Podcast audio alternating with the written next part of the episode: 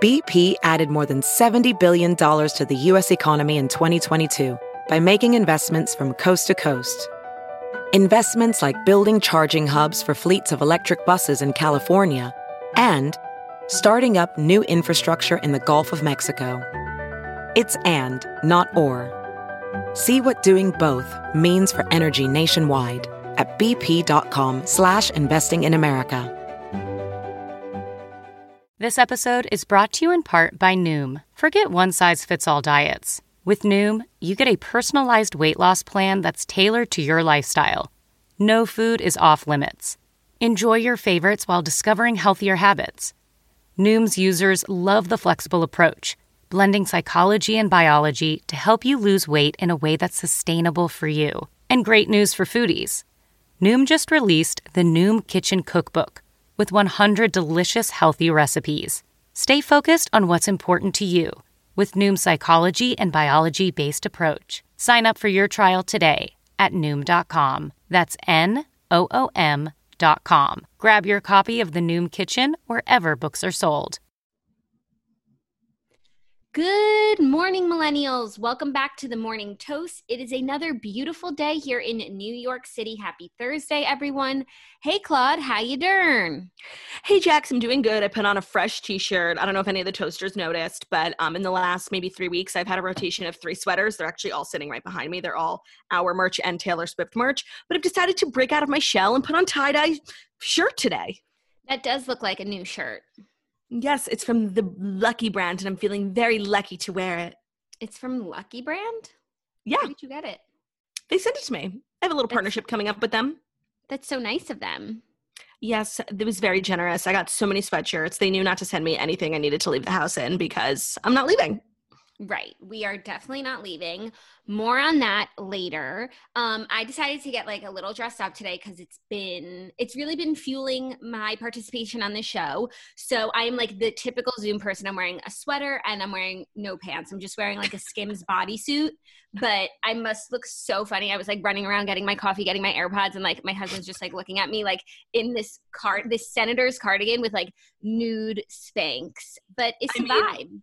You from the chest up look like you were about to attend the most fancy luncheon, congressional, at the penthouse, whatever, the White House, whatever they call it. You just look like you were about to sign some bills. I would love to sign some bills. I would love to sign some bills. And that's actually a great segue into something that we very much need to talk about today on this here show, because Olivia put up an episode of Maternity Live this morning where she really opened up and shared what she's been going through. And she's been in the hospital for the past week. She has preeclampsia and she will be there for the foreseeable future. And due to the coronavirus pandemic and the laws that are in place, not one person can be with her or visit her during this time. And she is deeply lonely and worried and just wanting some contact. The problem is so much of preeclampsia is your blood pressure and your emotional state, and you can't let it rise because then that triggers the preeclampsia. But it's being so isolated with no one. And then she said the nurses are so lovely, but it's it's not her husband and it's not her family. And I understand why we can't be there because we are in a pandemic, but it just seems so unfair for her to be there. We don't know how long she's going to be there. Most likely maybe a month. I don't know. We don't know how long she's going to be there. So it seems really unfair. And we spoke about this on the show before when Governor Cuomo had those laws about labor and delivery partners. And there was a big uproar from the mom community. And to be honest, I didn't really understand it at first, but now seeing Olivia going through it, I totally get it. And he actually reversed those laws because they are borderline inhumane, make a woman go through that alone. Right, to deliver a baby by yourself. But it seems as though this antepartum stage of pregnancy and being in the hospital kind of just slipped through the cracks. And I feel it's the sort of thing, it makes no sense that she shouldn't have someone be there with her. Zach was tested for coronavirus when she was, and they both didn't have it. I'm sure he could be tested again if he was going to go visit her again. It seems something that just slipped through the cracks. And we just need to let the governor know that this is what's going on and that there are women who are going to be spending weeks upon weeks in the hospital completely alone when, so much of their health is dependent on their emotional well-being and their blood pressure. And just to have one person be able to stay with them all day, to sit in the hospital bed 24 hours a day, 7 days a week, completely alone. It's not it's not how it's supposed to be. And I understand that these are crazy times, but this exception seems like it can be made. So we've started a petition to get the governor's attention. If any toasters know Governor Cuomo or work in his office or know his niece, Bella, like, please do what you can to share this with him, because it just seems like something that should be a no-brainer. Right. But unfortunately, it's not. If you don't have a direct line to the governor, which is understandable, please sign the petition and share it with anyone who you think might care. We don't know if we can do anything, but we just want to help. It feels really helpless. Like, obviously not to make it about us, but it just feels so helpless, like, to just like FaceTime Olivia every day. Like, you just want to help so bad. And you can't really even drop stuff off. I tried to like get food for her. Like, it's really hard to watch someone you love go through that. So if you are going through the same thing, or someone you know is, just please share the petition or listen to Olivia's podcast episode. The petition link is going to be on our Instagram. It's in the Maternity Live episode description, and just please share it, because it's important. Yes, it is important. It would make a huge difference. And I'm sure there are so many other women going through the same thing. And we have this platform, and this just felt like something that we can do and we should do, and that we want to do, because it would make a really big difference for a lot of women. And I think that's why I put on the blazer today for that important announcement. I think it's so pertinent. Like, I don't know if we were going to make a change before, but now that this blazer's in the conversation, like, things are about to change. Because, like, if Governor Cuomo, if it got on his desk, and, like, there maybe for every file they give a picture of, like, what it's about, and, like, he saw this blazer, he'd be like, oh my God, I'm taking this seriously. No, he'll be like, do I know her? Is she one of my peers? Yeah, that's a colleague for sure. For sure. On the floor. Legislating. Bruiser's bill. Filibuster. Oh, that's what I was going to say. Filibustering. Lobbying. Must filibuster. So please check it out, you guys. Sorry to get all serious, but some situations require that. And our sister is no exception. If there's something we can do to help, we are obviously going to. So we need the power of the toasters now more than ever. Now more than ever. Okay. Well, also check out Maternity Live, because she's just being so cute and sweet. Oh, and I'm on the episode. We recorded an interview like 2 weeks ago, and we're just talking about like niecey vibes and, of course, the Antsneeches of it all. And it's a really cute episode just about like how we grew up and how we were growing up and our personalities and how they've changed and like how we think niecey might be, because I kind of think she might be a Jackie. I mean, of course you do, because I think she's going to be a Claudia. Oh, okay. So it's like that's what everyone thinks. Okay. Got it. Yeah. No, I just think that like I'm going to be there for the baby so fucking much. Like, there's no way she's not going to be a Claudia. That's what I think. Oh, you think it's going to be like nurture over nature? Well, babies' minds are like sponges. So as long as I can like inject my vibe into Nisi, like I think it'll work. I know, but like if you've seen Three Identical Strangers, some people just are who they are. That's the age-old question, nature versus nurture. Yes. And so those are some of the really philosophical questions that we debate here at The Morning Toast. If you're a first-time listener, like we are a philosophy show. Yes. Later on, we are going to be talking about one of our favorite celebrities, Aristotle. Oh, yes. King Aristotle. Yes, queen. I have an announcement. Oh my God. You're finally going to give us something? Yeah, I'm sorry, by the way. I know that I'm the most annoying person, and I like love to parade around my secret projects, but like literally I get in trouble from certain people, like if I say too much, and I am always getting in trouble. But I have permission today to make a very special announcement regarding— This is so exciting. Regarding? My comedy special. Woo! Okay, what can we know? We have a name, we have a trailer, and we have a release date. The name, Claudia Oshry. Disgraced Queen. Stunning. The trailer is available to watch courtesy of Entertainment Tonight, having the exclusive. Thank you, Entertainment Tonight. I'm feeling very entertained. And the third, what did I say the third was? Date. You will be able to watch Claudia Oshry, Disgraced Queen, starting June 30th. The special is available for pre-order starting today on Amazon, and then it'll be available on a bunch of other platforms when it comes out. I will keep you all updated on that, but the pre-order is on iTunes.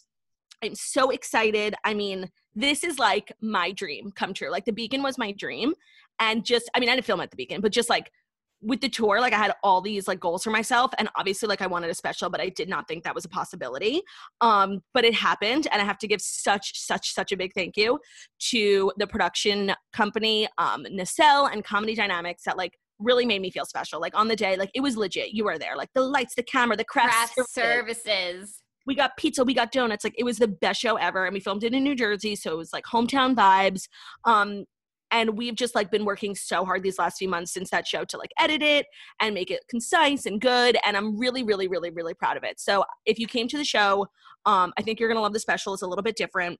If you didn't get a chance to come to the show, here is your chance.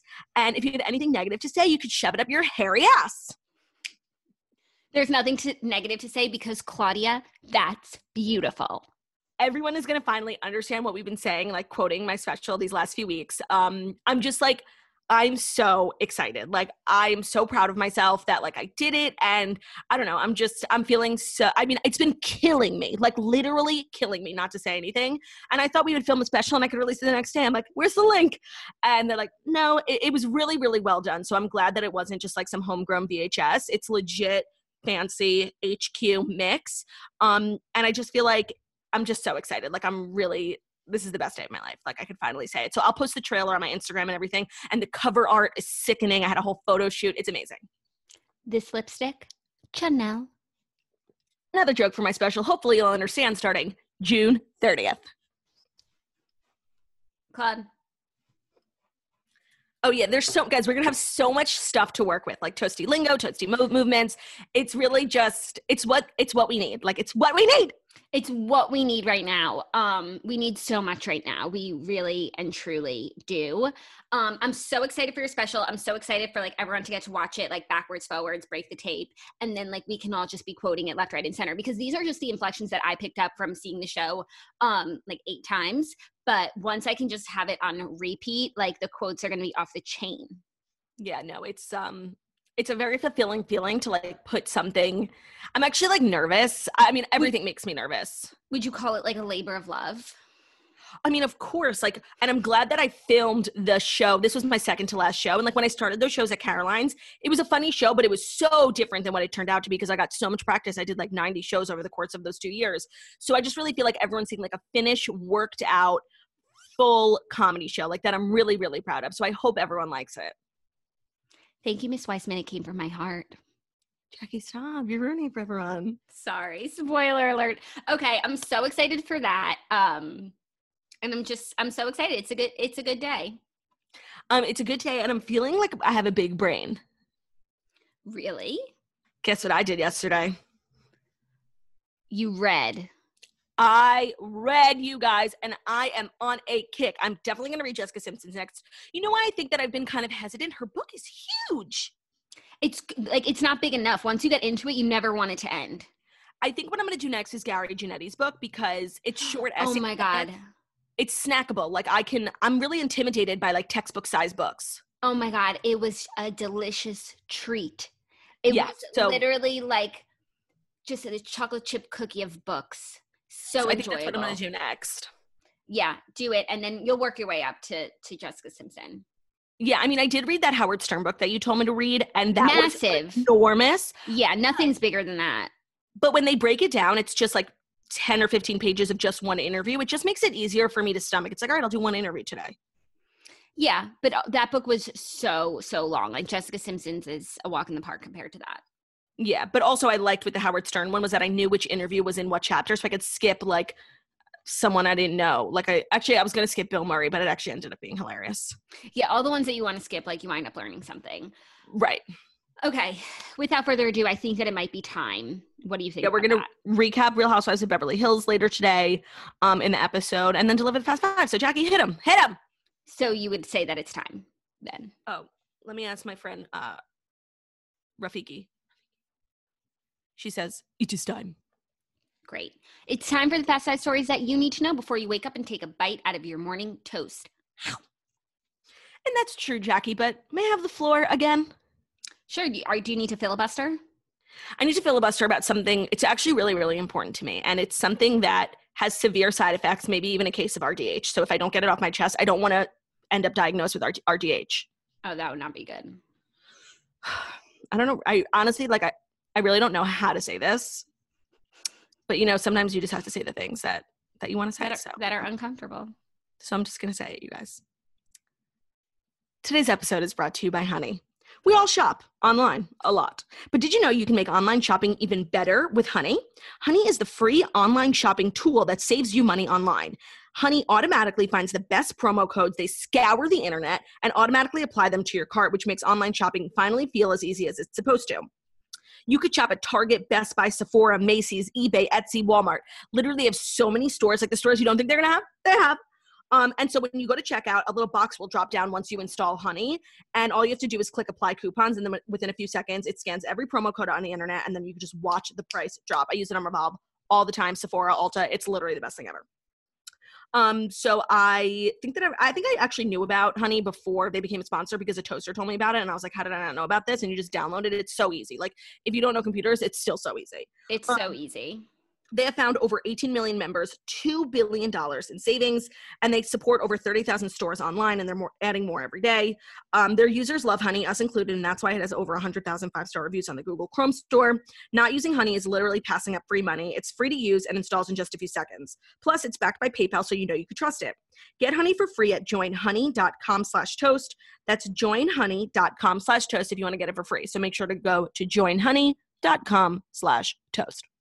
I'm obsessed with Honey. If you have an online shopping addiction because, you know, you're making a lot of investments, it is just something that'll just alleviate a little bit of that pit, you know, because investing can be pit-inducing. Can be risky. It can be risky. Okay. Are you ready for our first story? We got more coffee. Are you addicted? I think that I am. I hope that this is just a quarantine phase because I've been one of those people who doesn't rely on coffee. And I just like, I see how like when we go on vacation, like you guys are all like scouring for coffee. It's like a burden to like drink coffee every day. But now I'm waking up and I'm like, where's my coffee? Yeah, no, it is sort of a burden, but the effects that it has are so worth it. Otherwise, there's no delineation between sleeping and being awake. Wow. That's exactly it. I don't even feel like I get this like crazy boost of energy, but I feel like once I have my coffee, I can get to work like that. It's the separation. Once I have my coffee, I'm not focused on when am I going back to sleep. Yeah, that's true. It creates like a break. It's like the morning's over. It's time to get to work. Yeah. Huh. Interesting. Okay, sorry. Continue. First story is the big story of the day. Mary-Kate Olsen files for divorce from husband Olivier Sarkozy. Mary-Kate Olsen has reportedly requested an emergency order to speed along the divorce process amid the coronavirus pandemic. The Elizabeth and James designer and twin sister of Ashley Olsen reportedly signed a petition to divorce the French banker on April 17th, but due to the coronavirus pandemic, New York courts haven't been accepting divorce filings, except in cases of emergency. I did not know that. According to TMZ reports, Olsen says her attorney received an email from Sarkozy's lawyers stating that she needed to move out of the couple's NYC apartment by May 18th. Olsen's asking that Sarkozy extend the deadline to May 30th as she can't meet the deadline due to the stay-at-home mandates in the city, but claims he hasn't responded. She also claims he terminated their lease without her knowledge. The documents reportedly state that the one way Olsen can protect her property is by filing the divorce petition, which would, quote, trigger an automatic court order preventing him from disposing of her property. TMZ also reported that she requested in the divorce petition that their prenuptial agreement be enforced. Wow. Well, of course, she's probably richer than him. Yeah. I don't know. He's a French banker, and isn't his brother the president? What? Yeah, his brother is... I thought he was a French filmmaker. Like, he made art movies. Olivier Sarkozy's brother is... Macron? Macron? Is Nicolas Sarkozy, and Nicolas Sarkozy... Oh. He was the president of France, but he's not anymore, but he was. That's something. President of France is that dime piece. Macron. Got it. Macron. Okay, wait, but who do we think is richer? I mean, yes, he has a brother who was president. Like, I don't know if that necessarily makes you so rich, but their fashion empire is legit as fuck. They own the Row, Elizabeth and James. They did the Kohl's. Legit as fuck. But like the term banker can either mean like, can mean $1 or $1 trillion. Like it's just, it right. Could be anything. Like, is he a teller at a local branch or is he the president of a bank? Right. So I think the fact that she's insisting that the prenup be enforced makes it sound as though she's the bigger earner, but I feel like they both earn. Yeah, which honestly should make a divorce like nice and easy. Like if you have something to protect, you're not going to be going after someone else's money. Like if you're both on equal levels, that's why I feel like it's turning kind of rough in the Jay Cutler, Kristen Cavallari divorce, because I feel like there's a huge pay gap between the two. Yeah. Yeah. I don't know. Those two evade me. Yeah. The Mary-Kate marriage is just kind of odd to me. They're like an odd pairing if you've ever seen them. He's much older than her, and he's not exactly like the most handsome man on the planet. She's 33 and he's 50, and it was always the odd couple, but they seem to enjoy each other's company. And now when they're breaking up, it's like, of course, I knew they would never work out. No, but they worked out for a long time. They were always sitting courtside together at the Knicks game. And I feel like when you say 33 and 50, it doesn't sound so bad, but I think maybe when she was in her 20s, it just like felt weirder. No, and also like the height difference makes it more exaggerated. Like he is one of the tallest people and she is one of the smallest people. And I think we just assume we just associate Mary-Kate and Ashley with like Michelle Tanner. Like they're just always going to be children. Oh my God. No, not anymore. Like to me, Mary-Kate and Ashley these days are like age, like I can't even believe they're 33. Like I didn't know if I was going to think they were 23 or 63. Like they are just this vague age. They're ageless by Ramona. Yeah, they're ageless. Anyways, this is really crazy. I mean, I hope she doesn't get kicked out of her apartment. Like, that ain't right. And I hope they can have a speedy and just trial. Yeah, I didn't realize divorce courts weren't proceeding. I mean, it makes a lot of sense. In New York, the eviction courts have been closed for a while, and they're going to be on like a 4-month delay, which is actually kind of nice for people who have most likely lost their jobs and are having a hard time paying their rent. So it's like they're given a little bit of a grace period. But I didn't even think about like if you're in a tumultuous divorce or even like a bad, scary situation, you can't get divorced. Yeah. Speaking of the stay-at-home orders, did you see the video that Dave Portnoy posted yesterday about the flattening the curve turning into finding a cure? Yeah. I don't think anyone has ever made more sense, like, in my life. Yeah, I never thought I'd hear you say that, but yeah. No, like, I was sending it to my friends, and it was just like, this is just speaking to my soul. If you haven't seen this video, you need to watch it. Like, where is the lie? It's so crazy what has happened and what it's turned into, and like, you can't, like, I just felt really seen and heard. And I think a lot of people feel that way. Yeah, and it's like we are in New York, which is kind of the epicenter, one of few epicenters in the country of the virus. And it's my understanding, based on what I've seen and read, is that the curve has been flattened, right? Right. And so like now the governor of California, I think, said that they're going to continue stay-at-home orders until we find a cure. Like that could take years. So we're just done as people. Like yeah, the human experience is just done for a few years until we find a cure. Wow. What if we never find one? Big thinker. Big thing. I mean, literally, just spin facts. Spin facts. I mean, honestly, anybody who like says something unpopular about coronavirus, like, is the bravest person ever, especially on Twitter. Like, I know everyone, because it's weirdly how you feel about coronavirus has now become like a political affiliation, and it's like you're throwing yourself into this like terrible place on Twitter where you're like, you're just going to get scrutinized either way for whatever you say. Like, if you feel like we should stay at home to the end of the year, which everyone has a right to an opinion. If you feel that way, like, you're crazy. And if you feel like you think life should go back to normal, like, you want to kill people. Like, it's just now become this, like, political where it's like, I'm not getting involved once again. Like, but I just hate how it's like, I mean, I say this once a week on the show, like, whatever happened to civil discourse? No, it's like, now it's become this hotbed of moral turpentine. Right. And I think that's why his video is so good, because there's absolutely nothing political about it. Like, I do not know how this man feels politically. I just know he's spitting facts and making sense. Yeah. He's also like kind of hot. Oh yeah, for sure. The beard is working in the queue. Yeah, no. I could see like daddy's pecs through the gray sweatshirt. Oh, totally. Okay. Well, are you ready for our next story? Because it was something that I read this morning that I hadn't seen elsewhere, and that took me a little bit by shock. Please. Naomie Olindo and Chelsea Meissner are also leaving Southern Charm, sources say, ahead of season 7. They both told production they weren't returning to the show months ago. Southern Charm season 7 is going to look very different for Bravo viewers. On Tuesday, founding cast member Cameron Eubanks shocked fans when she announced on Instagram that she'd be leaving the long-running reality show. And she may not be the only one. Naomie and Chelsea also won't be back next season, sources confirmed to People. On Wednesday, Naomie dropped a major hint about her exit, telling Cameron on Instagram, "I'm so damn proud of you and us at Chelsea Meissner."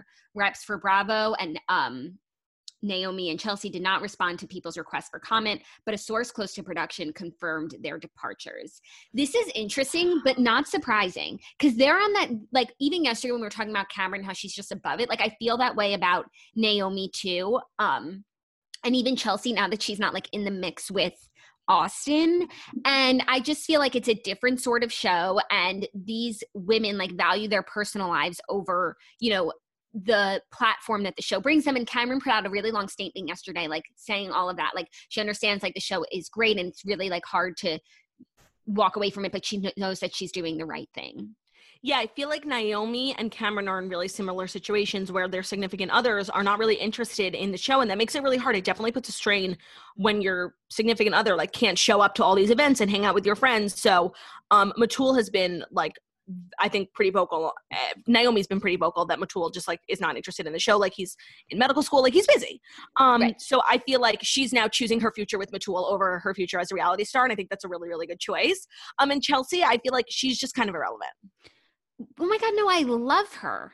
No, I like her too, but to the storyline, she's just, like, ancillary. She's, like, dating that Australian surfer. Yeah. So because she's not single and she's not dating anyone remotely in the mix, I think, again, she's choosing love in her relationship over being on the show. And I think that's a great choice. And I have a lot of respect for all three women. Yeah. And, you know, being a reality star in, like, a small town can go one of two ways. Like, being a reality star in New York, obviously, like, makes you a micro celebrity, and there's a lot of benefits to it. But I feel like an old school city like Charleston, there are a lot more challenges when it comes to being a reality star in a city like that. And it maybe isn't all, you know, roses and diamonds and rosé. Yeah, but it should be.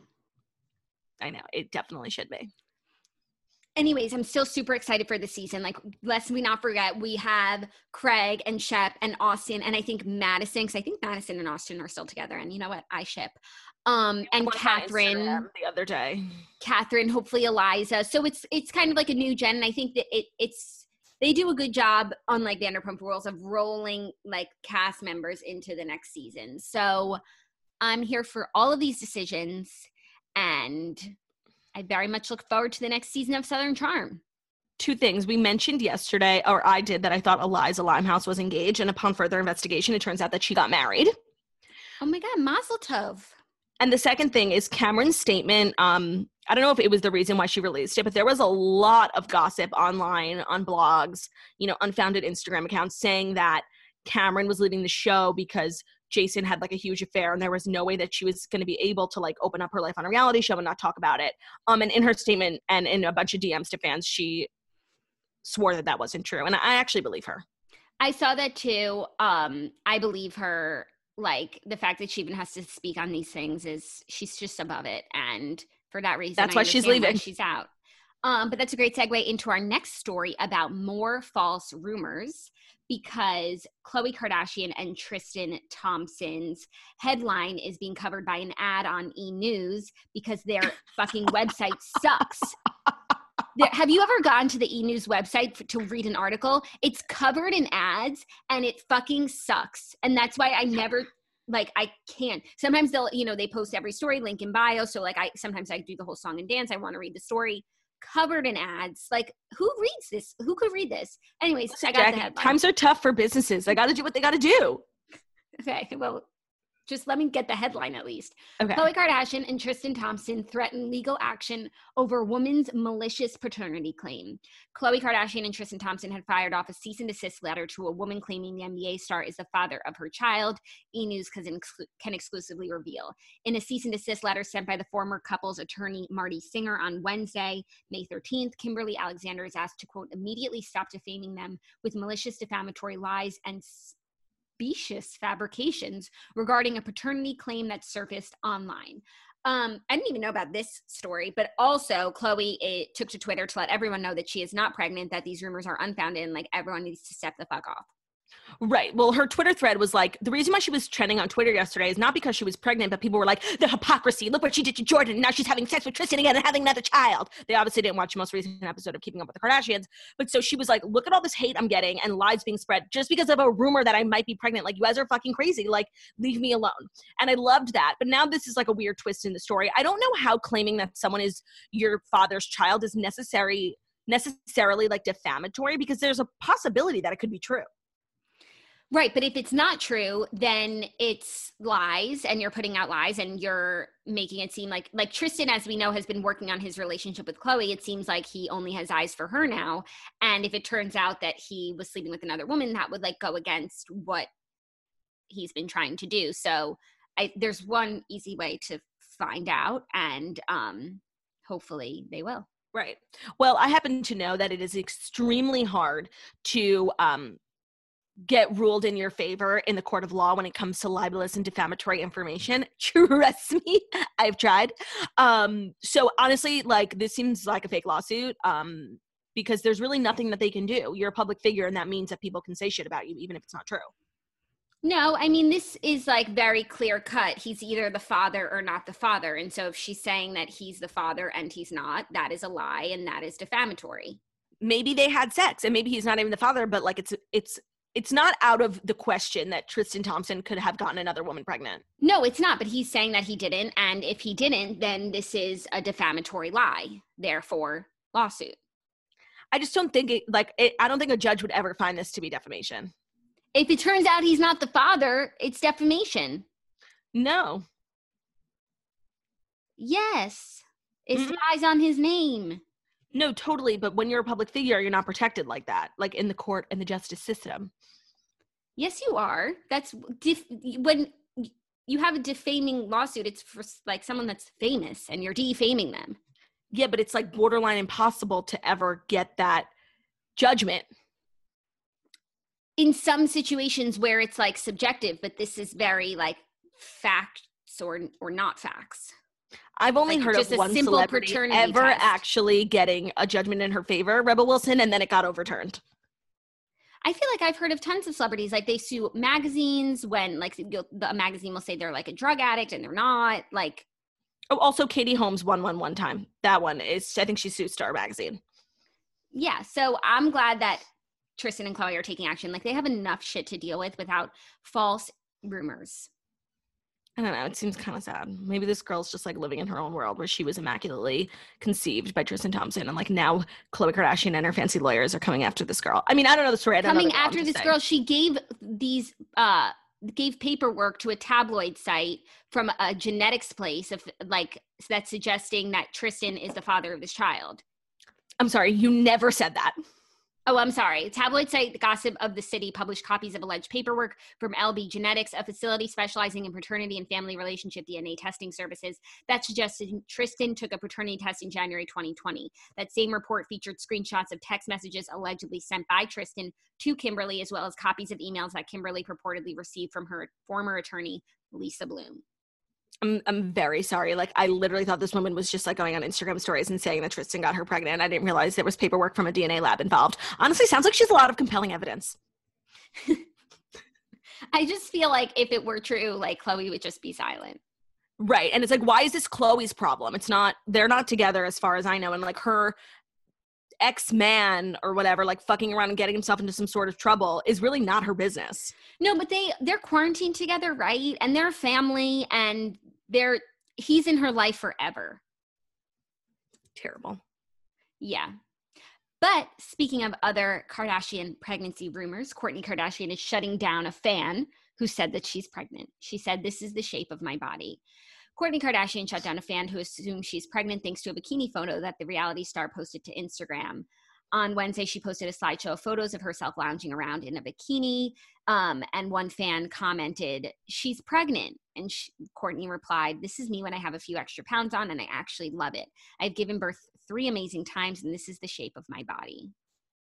I mean, if you saw that picture, like, the fact that anyone could have anything to say, like, if I ever looked like that, like, and like, no one in the fucking world would think I was pregnant. Like, I look pregnant now. Like, honestly, I would have never chosen this story. It's just a really slow news day because, like, Instagram comments to me, like, are not news. Also, agreed. Like, people comment, like, shit like this on my Instagram all the time. And, like, again, not, like, whatever I choose to respond. Like, not that I'm Kourtney Kardashian, but, like, it's just, like, who gives a shit? Obviously, she looks and you know what? Fucking snatched. This is, like, she's just responding to a troll. Like, I hate when celebrities do this. like, just to make a news story because she knew that it was going to. And it's like, you know how many comments she gets? Like, she would have had to go searching for that comment. Like, she gets literally hundreds of thousands, especially bikini photos. Like, the content is just highly engaged. And I don't even know how she would go about finding this message, because if you open your comments and your Kourtney Kardashian, like, the one that you saw is gone a millisecond later because 30 new ones just came in. Right. Like, this is sounds like maybe it was planted. Totally. Just so she could have, like, an empowering response. Yeah, no, totally. I know we sound like conspiracy theorists, but, like, I feel like this is definitely a possibility. That's, like, not even, like, a big deal if a celebrity were to do that. Like, that seems like PR, like, 101, just, like, an easy way to get some good press. Totally. Clap back at a troll. Oh, God. Clap back. Okay. Are you ready for our fifth and final story? Is it a little business? No. Sad. Okay, I'm ready. It's a little Sussex news because Prince Harry is feeling, quote, rudderless without friends or a job in LA. The Duke of Sussex is feeling down since he's fled Canada with his wife Meghan Markle and their one-year-old son Archie for sunny California, a source told Vanity Fair. Quote, he has a lot of friends in the military community in the UK, and of course he misses them. This is a very strange time for us all, but I think Harry is missing having a structure to his life right now, the source said. The Sussexes are living in an $18 million Beverly Hills mansion owned by media mogul Tyler Perry. Interesting factoid. What? Quote, yeah. He doesn't have friends in LA like Meghan, and he doesn't have a job. So at the moment, he's a bit rudderless, but it won't always be like this. And he knows that. Honestly, in thinking about it, like, yeah, he's definitely very sad. Like, obviously, he uprooted his life and took this big leap of faith because of what him and Meghan were going to build together. But, like, all building plans are on pause. And he's just, like, in this unknown town where he has no friends and he has no family. Stranger's house.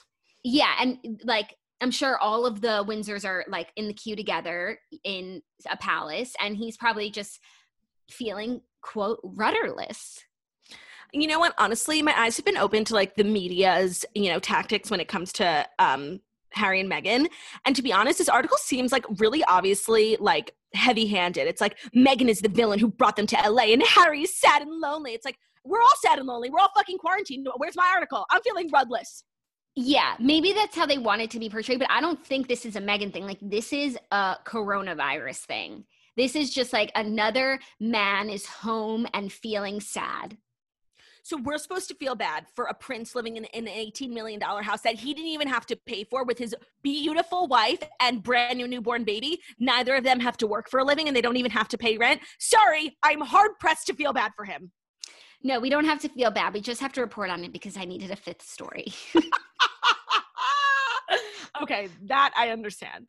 Yeah, honestly, this one was just like, I was looking for stories for so long today. Yeah, no one's like, poor Harry, the little prince is bored. What about the other little princes who can't fucking put food on the table for the families and they just got laid off? Shut the fuck up, Harry. Yeah. Go eat your fucking stew. Okay, well, he didn't say anything, like a source said to Vanity Fair, but yeah. Oh, these sources. Everything's such bullshit. I'm done with the media. Done, I tell you. Done. Yeah. I mean, same. So those were the Fast Five stories that you needed to know. And now you know them. Barely. You barely needed to know. You barely needed to know. You did need to know about Mary-Kate, and you did need to know about Southern Charm, I feel. I want to jump into Real Housewives of Beverly Hills recap, which is brought to you by RoboKiller. You know what's a total buzzkill on your mood? Spam calls. They totally invade your space and are super annoying. They're like the last thing you want to deal with. We've teamed up with RoboKiller to give you guys a solution to the growing spam call problem. RoboKiller is the app that stops spam calls for good. They have over 1 million spam phone numbers on their block list, and they're adding more spammers by the minute. In the month of February alone, RoboKiller blocked over 17 million spam calls. We both recently downloaded it on our phones, and we are loving it. I didn't even remember that I downloaded it just because I stopped getting spam phone calls, and it's like my life went back to normal.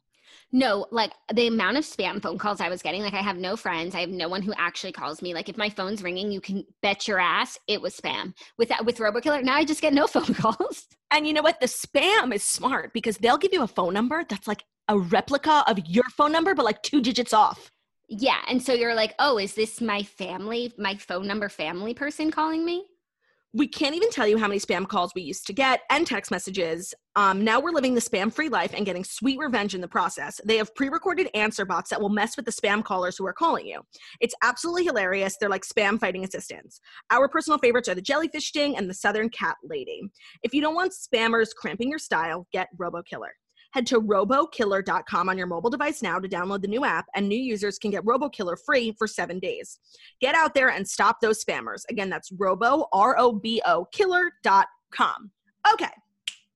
Real Housewives of Beverly Hills. We wrapped up the episode at Denise's event. I was under the impression, based on a lot of people I follow on Twitter, that last night was going to be the episode where we see Denise, bravo, bravo, motherfucking bravo, I don't care. Remember? Because she's wearing that outfit. But apparently now it's happening next week. Oh, interesting. I feel like that would have happened when we're talking about actually something like salacious, not just some tit for tat about like, you're talking too much. No, you're talking too much. There were so many fights going on, and I just think we should take it like person by person, because to me, the most egregious fight, we spoke about this last week, Kyle was being like a little nuts, and to be honest, that translated into this week too. Like she just like has a gripe, and I literally cannot put my finger on it, and neither can any of the women, and that's what they're fighting about. So I saw her tweet. She was tweeting a lot last night, and she said, when she said everyone else here is being fake at the table, basically she's claiming that like there were other people in the group who had said something about Dorit's glam and how it was annoying, and then at the table they were quiet, and so she assumes that's them being fake. But like, you can have an opinion about something and not like share it with like, you can think something about someone and just not say it to them, because it's not like you need to start a fight with them about it. Just you have a difference of opinion or like a different way of doing things, but that doesn't mean you need to air it out all the time.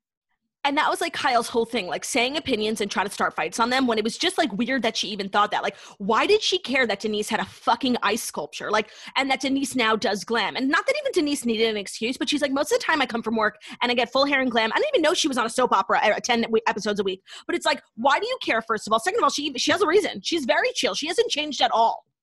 No, like even for her backyard party, like she was wearing jeans and a sweater. Like, okay, so she had her makeup done, but that doesn't mean anything. Also, like everyone has grown up from season to season. Like even Erica and Dorit, like they've always brought the looks, but the level that they bring now is completely different from what they started as.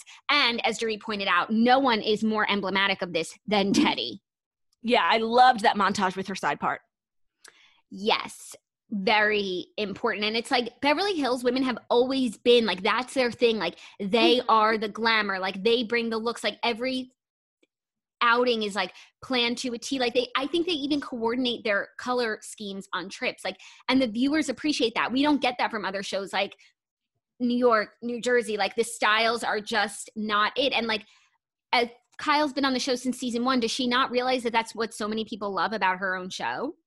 Yeah, so Kyle's whole vibe for the entire episode was just like having weird opinions and then sharing them, trying to start fights when it was just weird that she had those opinions in the first place. But to me, the most egregious of the fights at the dinner was that between Sutton and Dorit, because I found myself really disagreeing with Dorit when I've recently become like the conductor of the Dorit train, because not only did she retell history factually incorrectly. Like, I think, first of all, Sutton is so well-mannered. Like, she would never flip out at an event. She never say, I'm going to freak the fuck out. She said, I'm going to flip.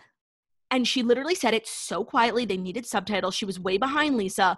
And obviously, it didn't turn out to be anything. I need more information on this Joey Maloof situation. But, like, I don't know. It was so not a big deal. It really could have never been brought up again. Maybe later on to discuss the glam app thing, because I have a lot of questions. But, like, Dorit was just really like gunning her, but Sutton does not have what it takes to be in this group. Like the second somebody says it to her, with the crying at the dinner. Yeah, she's very overwhelmed. Like, and then once she started crying, she couldn't stop, because then I think she was thinking like, oh my God, like this isn't going my way. I'm not like, now I'm just crying over nothing. And then she was just crying more, and like she couldn't help herself. And while, yes, I'm always team Dorit, and like Dorit wasn't wrong. Like she was freaking out over something that like wasn't important in this Lisa event, whatever. Like Sutton is harmless. Like seriously, when Sutton kept being like, drop the mouse, I was like, yes, like literally just leave her alone. She's sitting there crying. There's nothing else that you need to say. Yeah, one thing I was really glad about, because I love Lisa Rinna, but I thought she was so wrong last week in comparing that Kyle obviously doesn't blindly defend her friends, because she didn't defend me against Kim Richards. It's like, first of all, that's her sister. So to compare the two is just completely unfair. And second of all, Kyle actually did defend you against her sister. Part of the reason why her relationship with her sister has been so strained. So I just, like, that bothered me so much. It was just, like, Lisa wanting to get involved. And I was really glad that when they met at Erica's Clubhouse, which is, like, the cutest place ever, I was so glad that Lisa was the one who, like, apologized, because she was totally wrong. Yeah, I'm glad that they squashed that. Like, I don't need to see Kyle arguing with everyone, but there are a few key fights. And I think it's, like, really this Kyle, Dorit, Teddi situation that is weird, that, like, seems to keep popping up. But I like, last night's episode, Denise Richards, just, I've always loved her as a cast member, but just, she completely won me over. Because it's like, when she's backed into a corner, like, she's going to start fucking swinging. Like, don't start with her. Everyone acts like she's Denise, like, she's so this, she's so that. And she's like, I'm fucking Denise Richards. Like, she would never brag, but, like, I think everyone did need that reminder. Like, call her a ragamuffin one more time. She's fucking Denise Richards. She's been on every magazine cover, which then I Google, because I'm like, what magazine covers? Like, because it was, everything. You know, we Elle, Cosmo, obviously Playboy, GQ, like, everything under the sun. And I think the women need a reminder of that. I agree. Like, the way that they were just speaking so derogatory towards her, like, she's lesser than the group, when they're all equals. And if anyone's better than anyone, it's the only actual famous person, Denise. Yeah. And not only is she famous, which can get you, like, kind of far in this group, but she is so spot on about most things. It's not like she's delusional. It's not like she's hard to get along with. Like, she's so down to earth and affable, and everybody loves her. And if you want to get into an argument with her, you better gird your loins, because you might lose. Yeah, and based on what we know about the rest of the season, it feels like all the women kind of turn on her. And usually I'm on the side of the masses, like, if one person's getting, but I feel like I'm going to be on Denise's side. Right now I'm firmly on Denise's side, but so are all the women. Like, Dorit and Denise have a really good friendship. And also, Denise is in this position right now because she's backing up Dorit for, like, why do you care about this, Kyle? Right. And so the relationship that you just pointed out between Teddi, Kyle, and Dorit is really reminding me of last season with Lisa, Kyle, and Dorit, where it's like Lisa is the Dorit now. Do you know what I mean? It's like Teddy's the fresh new hot thing, whereas, like, that was what Dorit was, and Kyle became Lisa Dorit. Vanderpump. Like, oh, like, she's being pushed out of the friendship. No, I think when it was when it was Lisa, Dorit, and Kyle, they were both fighting over Lisa's friendship. Now, Dorit is, like, using Teddi and Kyle's friendship to, like, make an example of the fact that Kyle has a double standard for all of the women. Like, nothing Kyle says can ring true because it doesn't apply to Teddi. And what? My favorite moment, I can't believe we just glazed right over it when we were talking about Denise, when Kyle was like, I finished wrapping my movie, like, we should take a trip to Santa Barbara. And Denise was like, I'm working on 10 shows. I have 2 kids. I take care of a special needs daughter. And it's like, you're not that busy. Yeah. I mean, I just don't know. Like, I'm not going to judge their schedules because I don't know what goes into putting on a movie or being in a TV show. But I'm glad when some of the busier ones are like, we're all busy. Yeah, no, it's just like being busy is not a personality trait. No, and being busy is just, it's not an excuse when you're with a group of busy, successful, ambitious women. Yeah. Totally. And by the way, Real Housewives of Beverly Hills is at the top of your call sheet because it's really, for most of these women, the thing that got them everything else. So you want to prioritize that. You want to make time for filming and trips and dinners, etc., because most of the rest wouldn't exist without it. You said it. It was a great episode. And you know what? I love her, but you know it's a really good episode of Housewives when there's so much drama at a dinner and one of your favorites isn't even there, Garcelle. Oh, I know. I'm loving Garcelle because, like, I just need her to be herself. Like, some of the women, like, they must be involved in the drama in order to be interesting, and they know that, and so they do that. But Garcelle, like, I will watch her kid's birthday party. Like, and what was frustrating, and we said this last week, is, like, they're really, like, moving along very quickly because we got, like, 3 separate flashbacks about Dorit talking about her restaurant, and it was from, like, 3 different instances that we didn't get to see that looked like prime filming situations, like dinners, and Dorit and Garcelle look like they're in some sort of furniture store. And it's frustrating that we're not getting, like, all of those scenes that they shot, but I'm sure maybe they're just sparing us some mundane activity. I think it's clear that the second half of the season had way more stuff in it, and it does feel like they're rushing. Like, all that restaurant stuff felt like it came so out of left field, and they didn't even show us the conversation Denise had with her older daughter who said she heard about threesomes. And by no means did I really care to see that conversation, but it's something they normally would have shown us. Yeah. But I'm grateful because I did not need to see that conversation. Yeah, same. I just love Erica. Like, she's just the coolest, badass bitch alive. And she's really not even a part of a lot of this drama. But to me, I just want to hear from her. Like, I need to know what she thinks. I just need to know what she thinks. Yeah, she should really, like, narrate the show. Yeah. Or, like write, Cameron does. Or, like, do they still write blog posts? No, so Kyle was tweeting yesterday and someone tweeted at her, like, so obvious you're trying to do damage control because you were tweeting so much this episode. And she's like, actually, they ask us to tweet instead of blog now. Oh, interesting. I actually went to a bunch of the women's Twitter because I wanted to see what they had to say, but Kyle was really the only one, like, sharing information. Yeah, she tweeted a lot. And she's been my, like, one of my favorites, but there's something going on. There's something going on, and it's not, like, the end of Kyle or anything like that, but it's just like there's a feeling there and we need to get to the bottom of it. That's what we shall do next week on Real Housewives of Beverly Hills. Totally. Well, we have Real Housewives of New York tonight. I started season 2 of Dead to Me. I think I'm on episode 4 and it's so good. It's just enjoyable. I mean, Judy is just so annoying. Like when she pudding in the closet and crying and like the pudding was like coming out of her mouth. Like I just wanted to vomit. But don't you just have like such a pit? Like you do not want them to get caught. Oh, of course. I was watching it and I realized like my stomach hurt and I had a pit and I couldn't identify it. I was like, oh, it's the show. Yes, it's a very anxiety-inducing show. I remember that from the first season. And now it's like you've really fallen in love with Christina Applegate. And like she's like just like working so hard like a single mom, just like trying to keep it together and trying to grieve and trying to keep this secret. And it's like you just really champion her even though she is like a cold-blooded killer. And the whole show, you just don't want her to get caught. Yeah. Don't be suspicious. Don't be suspicious. Can you finish it today so we can recap it tomorrow? I can try. You know me, I'm very busy. But how many episodes are there? Do you know? Like maybe around 10. I could try. Okay, cool. That's all she wrote. Thank you. That's all she wrote. Thank you guys so much for listening to the. Thank you guys for so much for listening to the Morning Toast. Yeah, you know she did say it was all she wrote. She called me. I have a 12 o'clock and it's 12:05. Okay. Oh my God. Okay. Bye.